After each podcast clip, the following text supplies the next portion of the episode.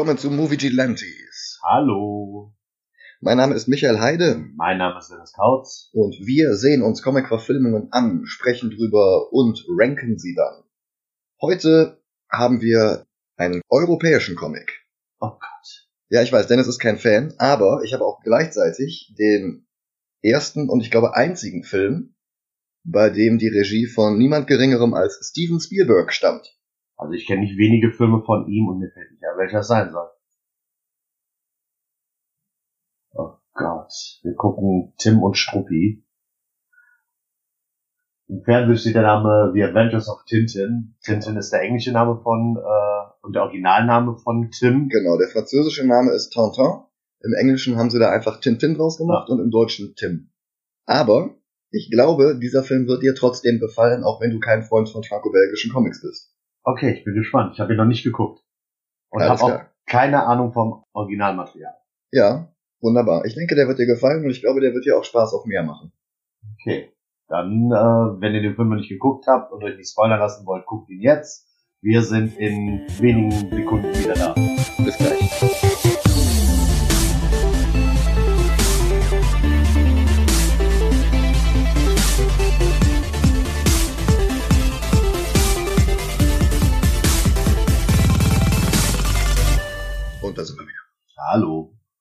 Ja, Ich fand ihn gut. gemischte Gefühle. Okay. Also, ich kann das ja schon mal vorwegnehmen, fängt sehr stark an, Mhm. wird dann, also für mich, aber ich bin auch ein seltener Fall, was sowas angeht, wird für mich unerträglich und gegen Ende hin wird's wieder besser. Ja. War er denn besser, als du es vorher erwartet hattest? Ja, aber ich glaube, das liegt eher an den Leuten, die daran beteiligt. Und das waren richtig, richtig gute Leute. Oh ja. Also wir haben ja schon gesagt, Regie führt Steven Spielberg. Produziert hat das Ganze Peter Jackson. Das Drehbuch ist von Edgar Wright, von Joe Cornish und Stephen Moffat. Dazu dann auch noch ein ziemlich guter Cast. Wir hatten Simon Peck, wir hatten Nick Frost, Ja, wir haben Daniel Craig genau, als den Schurken. und wir haben äh, Andy Serkis. Andy Serkis, ja. Wir haben Tony Curran, den wir zuletzt erst als den Unsichtbaren in League of Extraordinary Gentlemen hatten. Und gecastet ist der Film wirklich hervorragend. Ja. Also wirklich durch die Bank weg, von vorne bis hinten. Aber vielleicht mal der Reihe nach. Der Vorspann hat die Schrift, die die Alben als Titel hatten. Also diese klassischen Überschriften, die waren genau dieser Schrifttyp. Äh, die Animation im Vorspann war sehr anders als im Rest des Films. Ja, die, äh, ich habe vorhin schon mal äh, überlegt, ich glaube, ich kenne einen Animations-, also einen Zeichentrickfilm von Tim und Struppi Ja. und dieser Vorspann, wenn man da die ganze Zeit sieht, was passiert, jetzt nicht im Film, sondern generell, erinnert so ein bisschen an die Zeichentricksachen. Fand ich nicht. Ich fand, das war jetzt nochmal anders. Ich finde, das lässt sich noch am ehesten vergleichen mit einem anderen Vorspann von einem Spielberg-Film, nämlich Catch Me If You Can, wo du halt auch sehr simple Figuren hattest, ich glaube auch so Schattenumrisse, die schon mal die Handlung des Films so ein bisschen vorweggenommen hatten und generell halt auf den Film eingestimmt haben. Also Spielberg ist ja einer der wenigen Regisseure, wie auch Cronenberg, die noch wirklich Wert auf eine vernünftige Vorspannsequenz legen, um dich in den Film reinzutragen, um dich irgendwie abzuholen, damit du nicht direkt ins kalte Wasser geschmissen wirst. Ja. Ja, und dann beginnt die Handlung. Also erstmal muss ich sagen, der Animationsstil von dem gesamten Film ist großartig. Ja. Der ist richtig gut und nicht halb so schlimm, wie ich erwartet hätte. Also der Film ist halt jetzt auch schon wieder acht Jahre alt und man sieht es nicht. Nein. Ähm, wenn ich was an den Augen hätte, sehr weit weg sitzen würde und wahrscheinlich nochmal 20 Jahre jünger wäre, könnte, würde ich im ersten Moment denken, es wäre ein Schauspieler. So weit würde ich nicht gehen. Es ist hier und da halt schon noch immer ein bisschen zu glatt und ein bisschen zu sauber. Ja, ja, klar, aber es ist schon sehr realitätsnah von den Animationen. Was die Hintergründe angeht, ja. Also wenn zum Beispiel später der Goldschatz zu sehen ist, Mhm. das könnte problemlos real sein. Aber ich finde, die Figuren sind halt schon noch so ein Mittelding zwischen real und Comic. Also Ja. jetzt nicht so wie Spider-Verse, wo es ganz klar gezeichnet war, Mhm. aber näher an der Realität ran, ohne sie zu erreichen. Also es ist schon wieder auf der steigenden Seite vom Uncanny Valley. Mhm. Es beginnt damit, dass Tim sich auf einem Flohmarkt zeichnen lässt von Hergé, also der sieht aus wie Hergé und zeichnet exakt wie Hergé, also der Erfinder von Tintin, wie er ja im Original heißt. Das ist ein kleiner Cameo und auch das einzige Mal, dass dieser klassische Zeichenstil auftaucht. Alles andere ist dann später in diesem gerade schon beschriebenen CGI-Stil. Kurz darauf lässt sich Tim als das Modell eines Segelschiffs aufschwatzen. Was ich da sehr schön finde, wenn er auf das Schiff zugeht und sich das quasi anguckt, hat man Meeresgeräusche im Hintergrund. Man hört Wellen, man hört äh, Möwen, so als würde man quasi gerade in der Haut von Tim stecken, der sich quasi vorstellt, wie dieses Schiff gerade auf dem Meer segelt. Ja. Das sowas finde ich immer schön, wenn so kleine Sachen noch damit reingemacht sind. Der Film ist da auch insgesamt ziemlich fantasievoll. Es gibt auch großartige Szenenübergänge, wo du dann von einem Ort zum nächsten hinschneidest, aber es ist nicht einfach nur ein Cut oder wie bei Star Wars so eine Mhm. Wischblende, sondern du hast halt wirklich, ähm, du siehst die Hände, die sich schütteln und dann sieht es aus, als würden da so kleine Insekten drüber klettern, aber dann zoomt die Kamera ran, das sind gar keine Insekten, sondern Kamele und das ist auch plötzlich nicht mehr die Hand, sondern Berge in der Wüste, also Dünen und ehe man sich versieht, ist man am anderen Ort. Und das ist halt ganz, ganz großartig gelöst und auch, wie gesagt, sehr fantasievoll. Ist so ein bisschen der Edgar Wright-Stil, finde ich. Das ist in sehr, in sehr vielen Filmen von ihm hat man nicht diese Übergänge, wie du schon meintest, Ja, sondern er spielt immer mit den Übergängen. ja, manchmal. Ja, das stimmt. Jedenfalls, Tim kauft dieses Modell eines Segelschiffs, die Unicorn, für einen Pfund. Und unmittelbar im Anschluss, also 20 Sekunden später, kommen schon zwei verschiedene Männer, die ihm das Schiff abkaufen wollen. Und der eine von den beiden ist Saccharine, ist der neue Besitzer von Marlinspike Hall, das ist Stammsitz der Kapitänsfamilie Haddock. Und dieser Saccharine, das ist der Schurke dieses Films. Ist eine Abwandlung von den Comics. Also ähnlich wie auch bei Kenshin haben wir hier mehrere Stories aus den Vorlagen vermischt zu einem Gesamtwerk. Und dieser Saccharine war im Original halt einfach nur so ein Red Herring. Das heißt, sie dachten, oh mein Gott, das ist bestimmt der Böse, der hinter allem her ist. Und dann schnappen sie den und der ist es gar nicht und es ist wer anders. Und hier ist er es halt doch. Und er ist gleichzeitig der Nachfahre von Rackham dem Roten. Das ist ein bisschen konstruiert, aber es macht den Film auch ein Stück weit runder. Ja. Wieder zu Hause stellt Tim das Schiff auf so eine Anrichte, um sich näher anzusehen. Eine Katze kommt durchs Fenster, Struppi jagt die Katze und das Schiff kippt um, der Mast bricht ab und ein kleines Käpselchen rollt unter die Kommode. Was mich immer stört, sind genau solche Szenen. Irgendwie, das passiert in 70% aller Zeichentrickfilme. Man hat diese eine Szene, dass irgendwas passiert und irgendjemand irgendjemand anderen auf engstem Raum verfolgt und dabei geht was kaputt und dadurch wird die Story halt vorangetrieben. Ja, Das hat man so oft und das ist halt eine dieser Sachen, die mir extrem auf die Nerven gehen. ja. Die Vorlage ist natürlich jetzt auch schon ein paar Jährchen alt. Ja, klar. Man darf auch nicht vergessen bei sowas, sehr, sehr viele dieser Klischees, die du kennst, sind erst danach zu Klischees geworden. Wir haben es hier quasi mit einem der Pioniere von solchen Mhm. Momenten zu tun. Und dass der Moment jetzt für die Verfilmung nicht abgeändert wird, ist ein bisschen offensichtlich. Er wirkt halt jetzt nicht mehr so wie damals, als Leute das gelesen haben. Ja, wir haben ja eben schon nachgeguckt, der Tim und Schub ist von 29, was? Es fing 29 an mit sehr, sehr frühen und auch noch etwas kruderen Zeichnungen. Und Hergé hat bis zu seinem Tod, ich glaube in den 70ern oder sowas, noch weiter an Alben gearbeitet. Wow.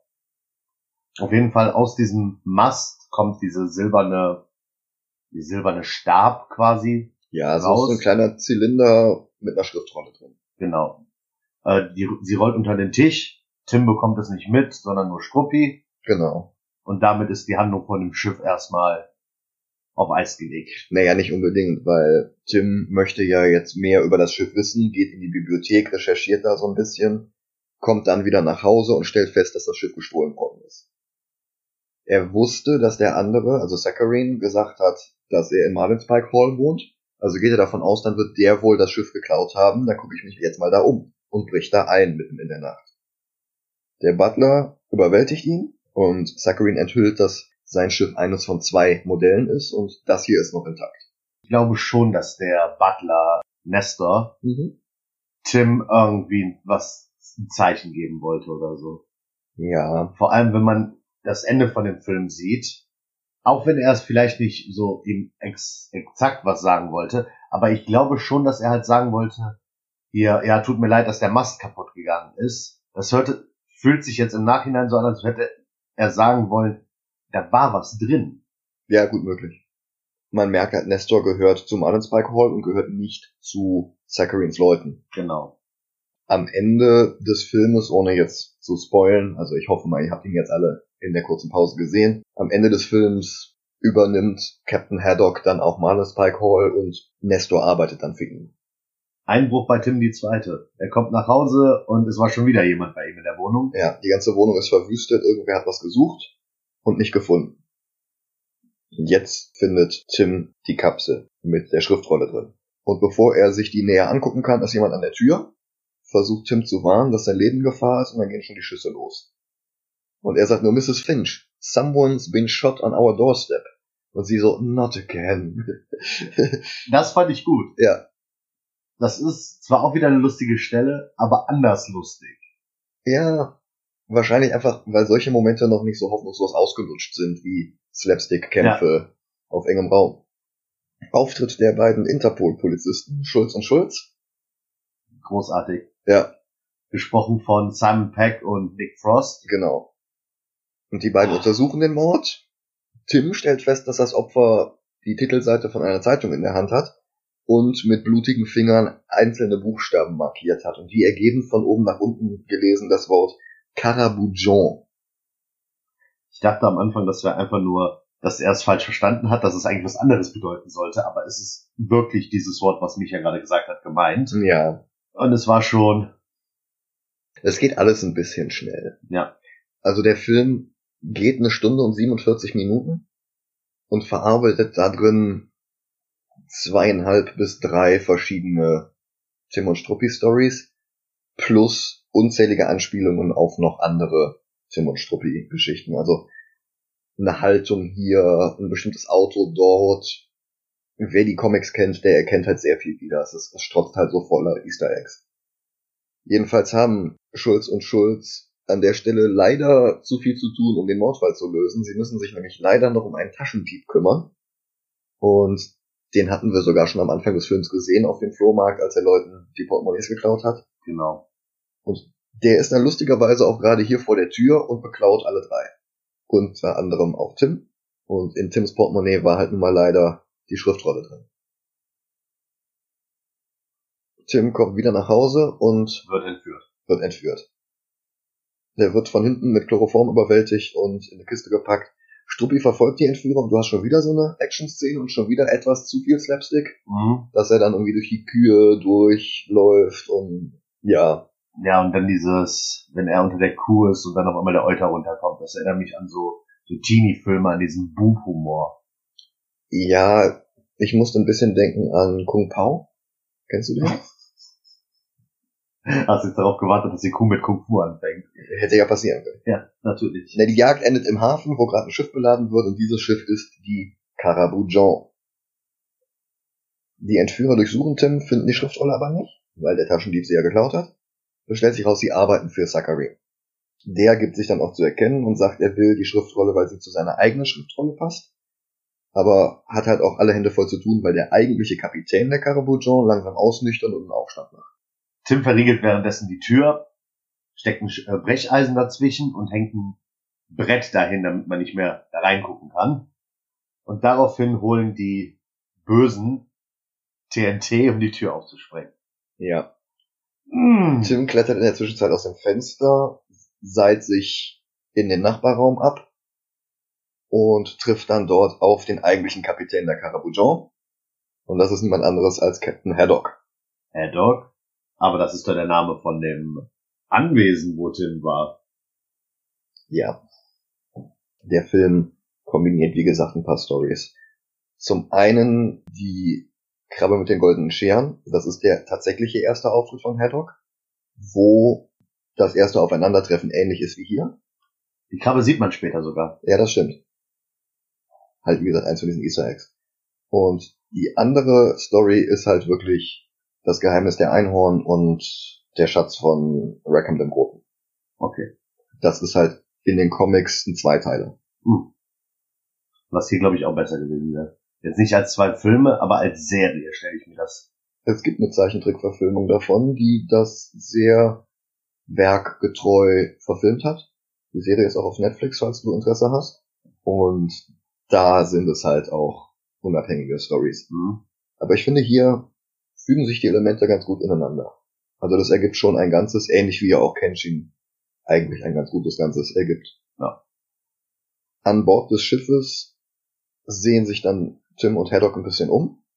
Haddock hatte halt vermutet, dass sie ihn dort eingesperrt haben und ihn mit Schnaps abgefüllt haben. Tatsächlich ist der Raum gar nicht abgeschlossen gewesen. Das ist halt eine von diesen etwas schwächeren Pointen in diesem Film. Die Türe war die ganze Zeit offen und die beiden erkunden halt das Schiff. Tim setzt einen Funkspruch ab an die Schulzes und merkt sich an dieser Stelle auch schon die Funkfrequenz. Das wird später nochmal wichtig. Es ist nicht hundertprozentig glaubwürdig, dass er sich diese Funkfrequenz bis zum Ende merkt, aber der hat halt irgendwie ein eidetisches Gedächtnis. Der ist Journalist, der die ganze Welt bereist hat. Der erkennt alles Mögliche sofort wieder. Der weiß sofort, wo irgendein Wort herkommt und Er kann generell alles. ja, es ist so ein bisschen, als hätte er das Buch von Tick, Trick und Track auswendig gelernt. Also hier dieses Handbuch vom Fanland Fiedelschweif. Der weiß halt wirklich alles, was für den Plot nötig ist. Hm. Aber gut, damals hatten die Leute noch kein Wikipedia und keine Smartphones. Die mussten sich das alles im Kopf merken. Jedenfalls, Tim findet heraus, dass der Schlüssel zum dritten Schiff, denn es gibt ein drittes Schiff, die sogenannte Mailänder Nachtigall ist. Sie wissen aber nicht, was es damit auf sich hat. Sie wissen nur, das dritte Schiff scheint im Besitz von einem Scheich zu sein, Omar Ben Salat, im fernen Land Bagar. Saccharines Männer finden dann Tim und Haddock, jagen sie von Bord, die beiden fliehen im Rettungsboot, aber Saccharin braucht Haddock, denn nur ein wahrer Haddock kann das Geheimnis der Unicorn lösen. Sie rudern ein bisschen auf dem Meer. Dann kommt wieder so eine Slapstick-Szene, in der Haddock Tim und Struppi ausnockt mit dem äh, Ruder. Ja.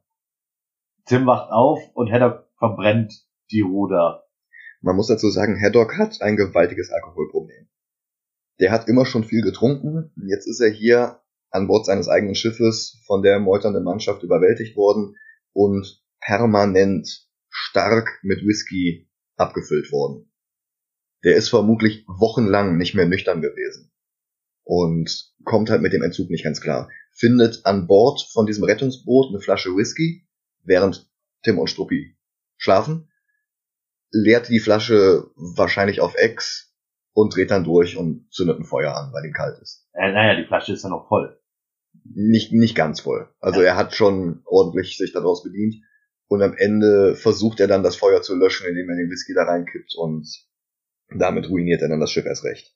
In der Zwischenzeit sind die Schulzes auf der Jagd nach dem Taschendieb, finden ihn auch, erkennen ihn aber nicht als den Taschendieb, sondern halten ihn für eines der Opfer, weil sie halt eine Brieftasche haben, wo sein Name drin ist, und sagen, hier, der Taschendieb hat in seiner Jacke, die wir in die Hände bekommen hatten, dieses Portemonnaie gehabt. Wir vermuten mal, dass es ihnen gehört und sie eines der Opfer waren.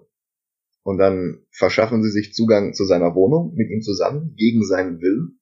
Und denken erstmal, ich, ich weiß nicht, ob sie es mit Absicht machen, um ihn ein bisschen zu verarschen. Die sind einfach inkompetent. Okay. Äh, Sie denken erst, dass er Portemonnaies sammelt. Ja, was er ja auch tut. Ja, klar tut er das, aber sie denken halt nicht, dass er der äh, Taschendieb ist, Ja. sondern dass er sie einfach nur sammelt, aber nicht im bösen Sinne. Ja.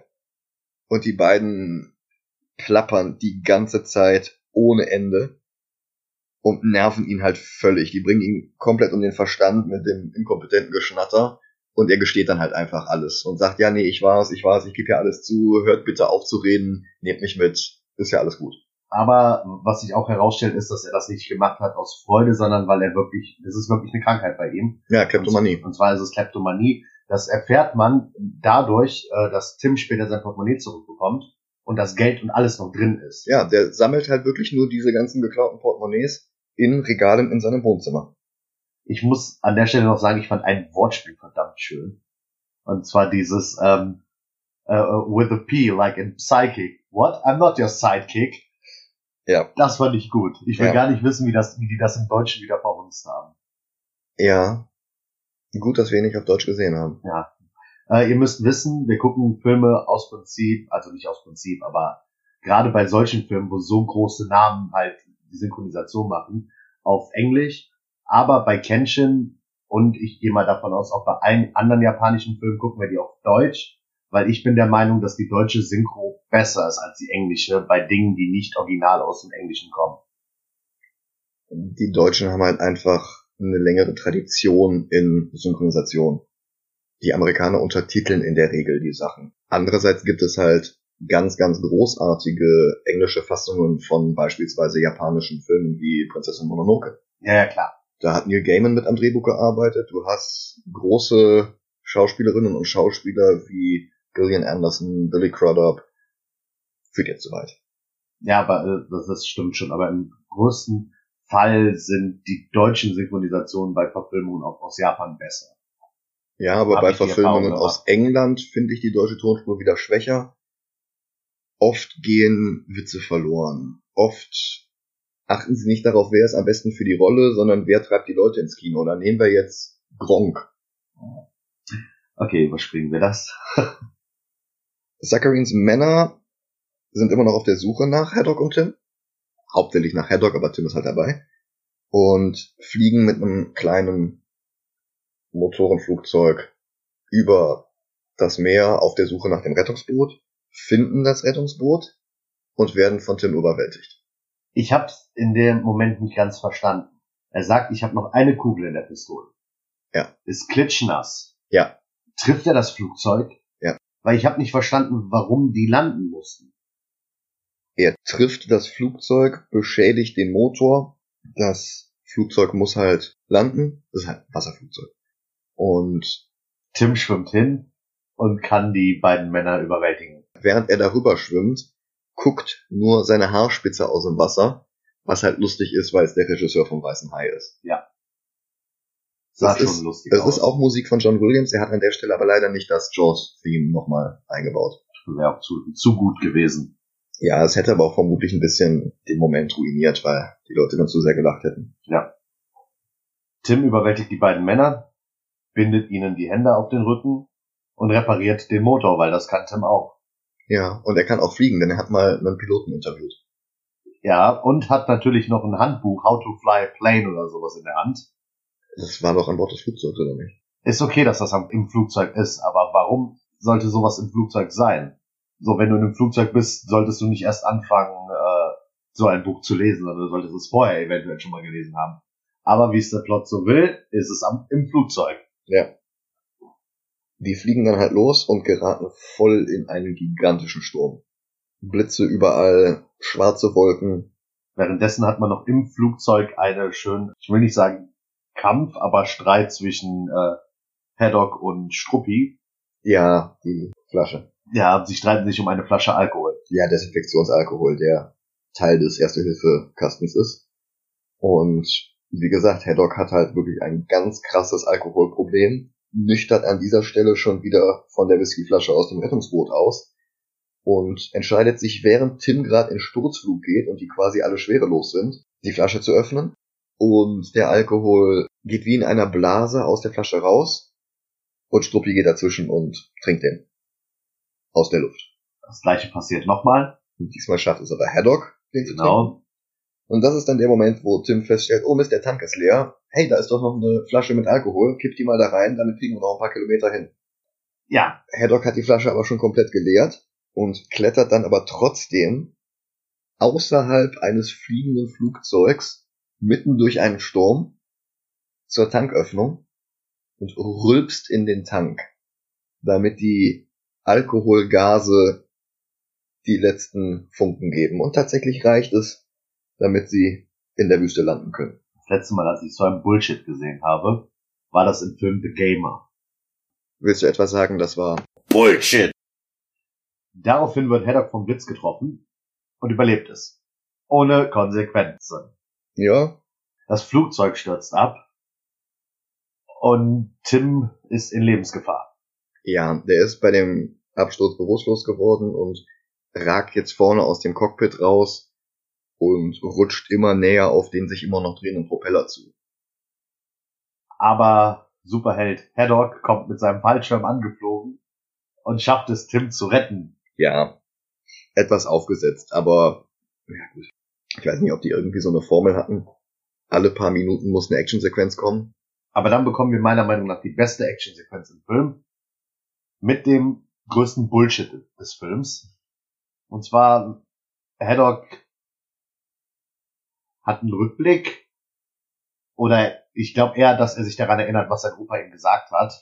Ja, Haddocks Großvater hat ihm im Sterben liegend das Geheimnis der Familie Haddock und das Geheimnis der Unicorn anvertraut. Bloß hat sich Haddock in Trauern um den Großvater unmittelbar danach so hart betrunken, dass er einen völligen Filmriss hatte und es nicht mehr wusste. Und jetzt in dem Moment erinnert er sich wieder daran, was sein Großvater ihm erzählt hat. Und wir bekommen einen Rückblick in der Piratenzeit. Ja, das Ganze geht so ein bisschen fließend ineinander über. Wir sind auf der Suche nach Wasser. Haddock sieht eine Fata Morgana. Diese Fata Morgana ist ein Schiff mitten in der Wüste und die Kamera zoomt ran und wir sind auf dem Schiff mitten im Wasser und plötzlich ein paar Jahrhunderte weiter vorher. Und wir treffen Haddocks Vorfahren Sir Francis Haddock. Als Anspielung auf Sir Francis Drake, behaupte ich jetzt mal. Natürlich. Wir sind an, wir sind an, wir sind an Bord seines Schiffes und kaum sehen wir auch schon sein Schiff, sagt er, es kommen Piraten, aber ein Haddock lässt sich, weicht keinem Kampf aus. Ja. Wir erfahren ja auch später, dass er explizit Piratenjäger ist im Auftrag der Krone. Genau. Daraufhin kommen wir zum größten Bullshit im Film. Und zwar das Schiff im Schiff. Diese Szene, wenn das Piratenschiff irgendwie in dem anderen Schiff hängt und so schiffschaukelmäßig hin und her schwingt. Das ist tatsächlich eine Anspielung auf diese Schiffschaukeln, die man so vom Jahrmarkt kennt. Ich meine, es ist ein Rückblick. In Rückblicken kann theoretisch alles passieren. Vor allem, wenn es eine Fantasie ist von einem, der gerade ausnüchtert. Ja. Aber wenn das nicht wäre, wäre diese ganze Szene so genial. Ich habe eh so eine, so Piraten und Piratengeschichten haben eh so eine Anziehungskraft auf mich. Und dann passiert einfach sowas. Ja.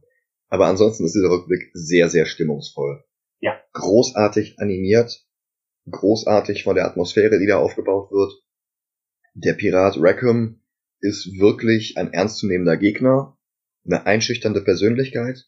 Und Haddock kämpft halt wirklich um sein Schiff. Der Kampf Mann gegen Mann zwischen äh, Francis Haddock und Rackham. Rackham. Der Kampf Francis Haddock gegen Rackham erinnert ein bisschen an einen Bossfight in mehreren Phasen. Man hat, äh, der Kampf geht los. Man hat die Szene, wo Haddock unter Deck geht, Fass mit Schwarzpulver verteilt. Erstmal kämpfen sie ja so und Rackham gewinnt fesselt Haddock an den Mast und Haddock kann sich dann wieder befreien. Genau, alle schlafen von der Crew oder sind gerade nicht zu sehen oder an Deck. Er geht runter, findet, er geht runter, nimmt ein Fass mit Schwarzpulver, verteilt es im Schiff unten bis nach oben. Er legt halt so eine Spur. Genau, er legt halt eine Spur aus Schwarzpulver, macht oben eine Fackel kaputt. Das Schwarzpulver fängt an zu brennen, zu knistern. Und dann beginnt der Kampf. Und es fühlt sich echt an, als wäre der Kampf in mehreren Phasen, weil der Rackham es immer wieder schafft, das Feuer auszumachen und Haddock es immer wieder schafft, das Feuer anzumachen. Das fühlt sich echt wie so ein Bossfight an irgendwie. Ja, ich musste auch denken an Fluch der Karibik 2, die Szene mit der Windmühle, wo du dieses gigantische Duell hast zwischen drei, später vier verschiedenen Parteien, mhm. die sich auf diesem durch den Wald rasenden Windmühlenrad bekriegen. Das ist ähnlich abgefahren. Ja. Francis besiegt Rackham. Rackham geht mit dem Schiff auf Grund, nicht ohne Francis und alle Haddocks nach ihm zu verfluchen. Ein Fluch, an dem der Gegenwarts-Haddock immer noch zu knuspern hat. Er hat sein Schiff verloren, er hat seinen Familiensitz verloren, er hat alles verloren. Und jetzt hat er die Möglichkeit, es wieder zu bekommen. Während dieser Rückblenden haben es Tim, Struppi und Haddock aber auch zur nächsten Siedlung hingeschafft. Ich glaube, ein Stützpunkt von der Fremdenlegion? Das meine ich nämlich auch. Es ist auf jeden Fall keine, ähm, sie sind in Afrika, um das mal zu erklären. Es ist aber jetzt nicht irgendwie so ein Außenposten von Afrikanern, sondern es ist, ich denke mal, dass es Briten sind, die da einen Außenposten aufgebaut haben. Und da kommt Tim wieder zu Kräften, trifft auf Haddock. Haddock mittlerweile ausgenüchtert, gleichzeitig aber auch wieder mit einem Filmriss, bis Struppi ihm Alkohol unterjubelt, den Haddock dann trinkt und sich wieder erinnert und der Flashback geht dann weiter. Genau. Sie stellen jedenfalls fest, was Sache ist und reisen dann nach Bagar. Wir kommen in der Stadt an und Schulze und Schulze tauchen auf. Ja. Weil sie der Nachricht von Tim gefolgt sind und geben ihm sein Portemonnaie zurück, wo sich der, sein Teil der Karte befindet. Ja. Sie sehen, dass es sich bei der äh, Geheimwaffe, die Mailänder Nachtigall, dabei handelt es sich nicht um eine Waffe im Sinne von Gewehr oder sonst was, sondern es handelt sich um eine Sängerin. Wir Genau. erfahren nämlich vorher, dass dieser Scheich Omar Ben Salat, dass er eine Schwäche für Musik, Kunst, glaube ich, und halt äh, Modelle von Schiffen hat. Ja. Das waren so die drei Schwächen. Und die Geheimwaffe von äh, Sakharine. Sakharim ist halt, ich gehe mal davon aus, dass es eine weltbekannte Sängerin ist. In der Welt von Timo Struppi. In der ja. Welt von Tim und Struppi ist es eine weltbekannte Sängerin. Das ist die Opernsängerin Bianca Castafiore. Die taucht in den Comics auch gelegentlich auf. Und sie ist seine Geheimwaffe, um Omar Salat abzulenken. Ja, nicht nur abzulenken. Die ist eine so hohe Sopranistin, dass sie mit ihrer Stimme Glas zum Springen bringt. Sakharins Problem ist halt, dass er nicht an das Schiff drankommt, weil das Schiff in einer Vitrine aus kugelsicherem Glas ist. Und alleine durch ihre Stimme bringt sie halt wirklich alles Glas in diesem Saal zum Zerbersten. Brillengläser, Kronleuchter, Sektgläser und besagte Vitrine. Fun Fact, das funktioniert nicht. Und Sakharine hat einen abgerichteten Falken, der jetzt losfliegt, den Mast abschraubt mit seinen Krallen und damit davonfliegt. Struppi versucht ihn noch zu verfolgen, schafft's aber nicht. Wir haben vorher, und das ist eine Szene, die ich absolut nicht verstehe, das Gesagte, dass Tim ruhig getötet werden darf, weil nur Haddock wichtig ist. Was macht Tim also? Er gibt Haddock seinen Teil der Karte. Vielleicht ist das so ein Plan von, wenn die mich schnappen, die wissen, dass ich die Karte habe, sie würden sie nicht bei dir vermuten. Andererseits wissen wir ja sowieso, dass Sakharine hinter Haddock her ist, denn nur ein Haddock kann das Geheimnis lösen. Richtig. Haddock wird daraufhin überwältigt und hat auch dabei seinen Alkoholismus überwältigt. Er schafft es an der Stelle tatsächlich nüchtern zu bleiben. Die erschlagen ihn allerdings hinterrücks mit einer Schnapsflasche, so dass er halt nach Schnaps riecht, was Tim zu der Vermutung bringt, dass er halt wieder getrunken hat. Genau, ich wurde K.O. geschlagen äh, wegen einer Flasche und Tim denkt, er hätte getrunken. Er sagt aber nein, nicht so. Tim riecht und riecht halt, dass er nach Alkohol stinkt Ja. und vermutet, dass er wieder getrunken hat. Ja.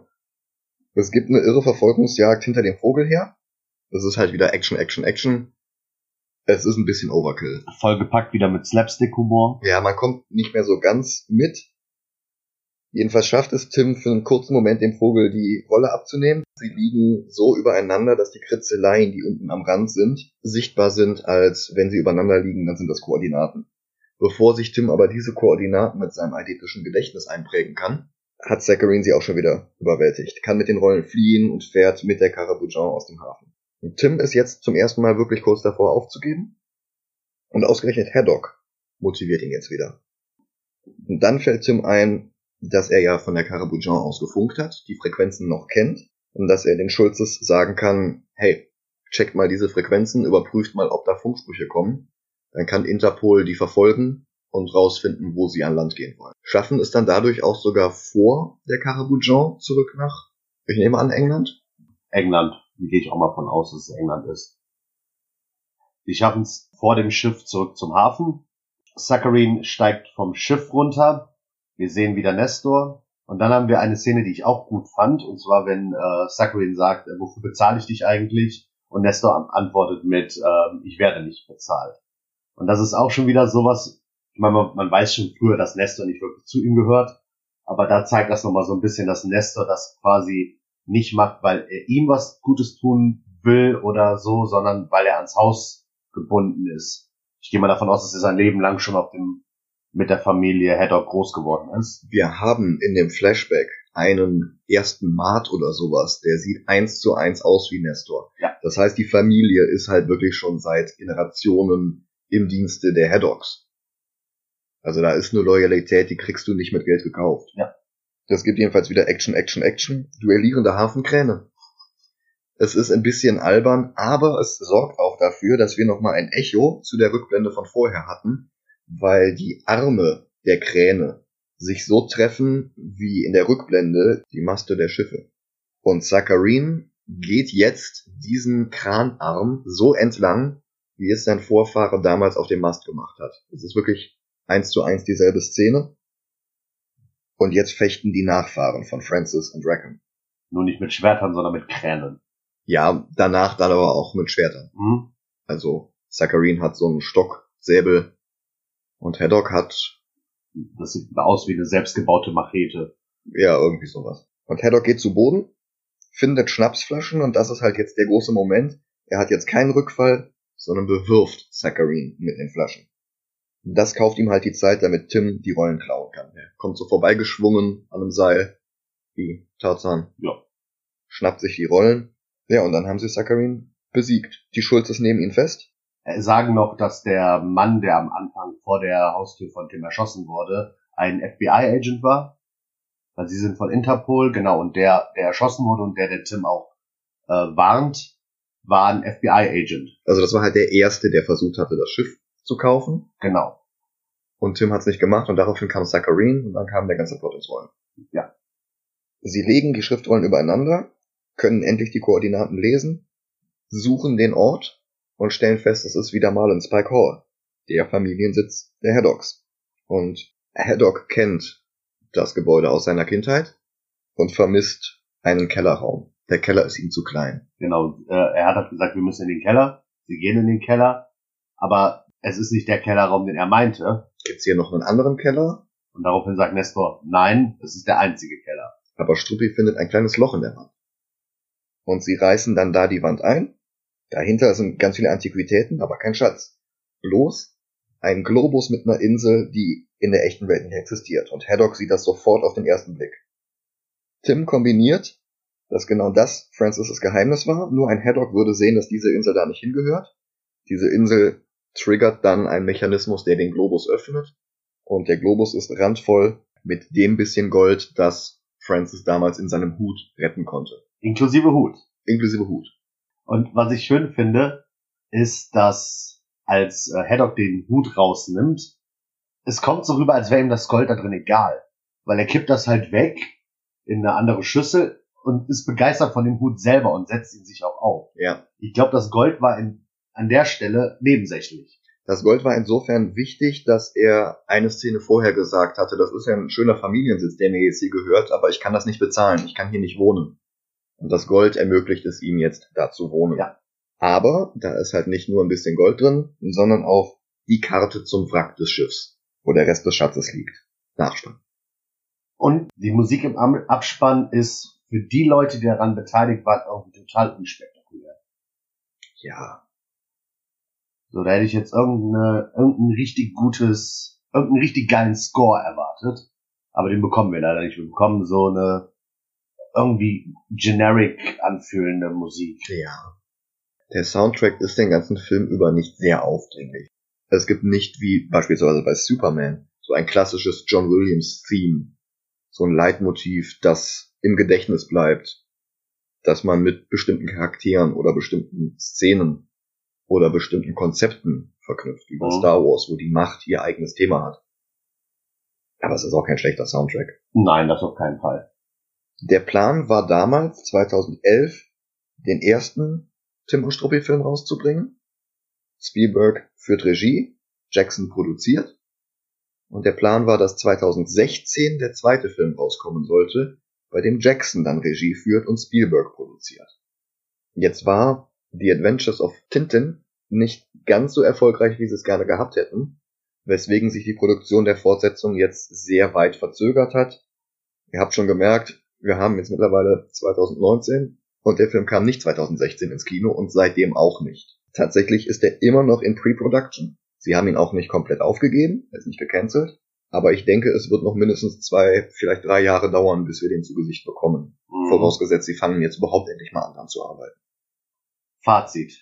Als Micha mir sagte, dass wir doch nicht den Film gucken, den wir geplant hatten, hatte ich ein bisschen Angst. Weil Micha schon angekündigt hatte, dass äh, in nächster Zeit ein franco-belgischer Film kommen wird. Ja. Und da ich ja ein Trauma habe von franco-belgischen Filmen und Comics aus meiner Kindheit, hatte ich ein bisschen Angst. Ich habe das Schlimmste erwartet und hätte nie mit dem Film gerechnet, weil dieser Film, ich wusste, dass er existiert, aber wäre niemals drauf gekommen, dass wir diesen Film gucken. Und es war nicht so schlimm, wie ich dachte. Der Film hat auf jeden Fall seine Momente, aber ist absolut nicht meins.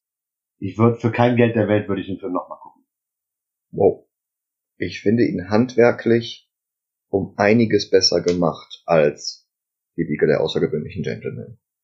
Ich finde ihn handwerklich auch um einiges besser gemacht als Man of Steel.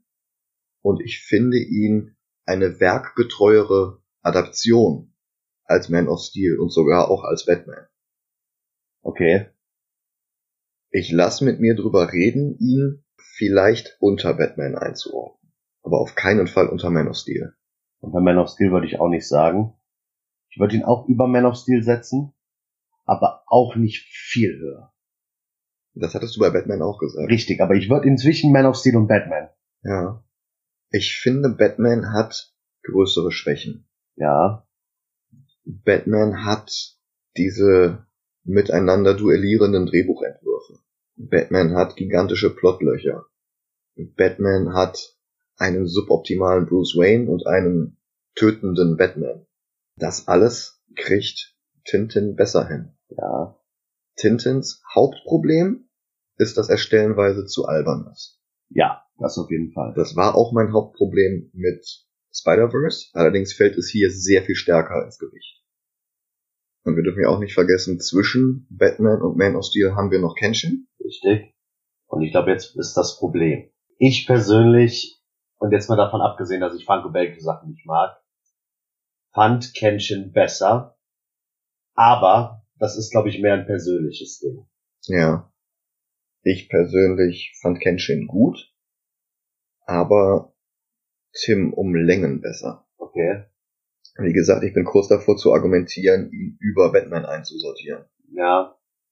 Aber besser als Kenshin würde ich ihn auf keinen Fall einordnen. Sollen wir eine Münze werfen? Über oder unter Kenshin? Okay, mach. Wirf eine Münze. Kopf ist Kenshin und Zahl ist Tim und Struppi. Okay, Zahl. Von mir aus. Dann haben wir jetzt Tim und Struppi über Kenshin. unter Batman, über Kenshin, Adventures of Tintin oder auch das Geheimnis der Einhorn. Nächste Woche haben wir unsere Weihnachtsepisode. Ja, Da könnt ihr euch schon auf etwas freuen, von dem wir bereits wissen, was es ist. mhm. Vielleicht könnt ihr es euch ja auch schon zusammenreimen, basierend auf den letzten Wochen. Vielleicht. So oder so, wir würden uns freuen, wenn ihr uns nächstes Mal wieder zuhört. Habt eine wunderschöne Woche.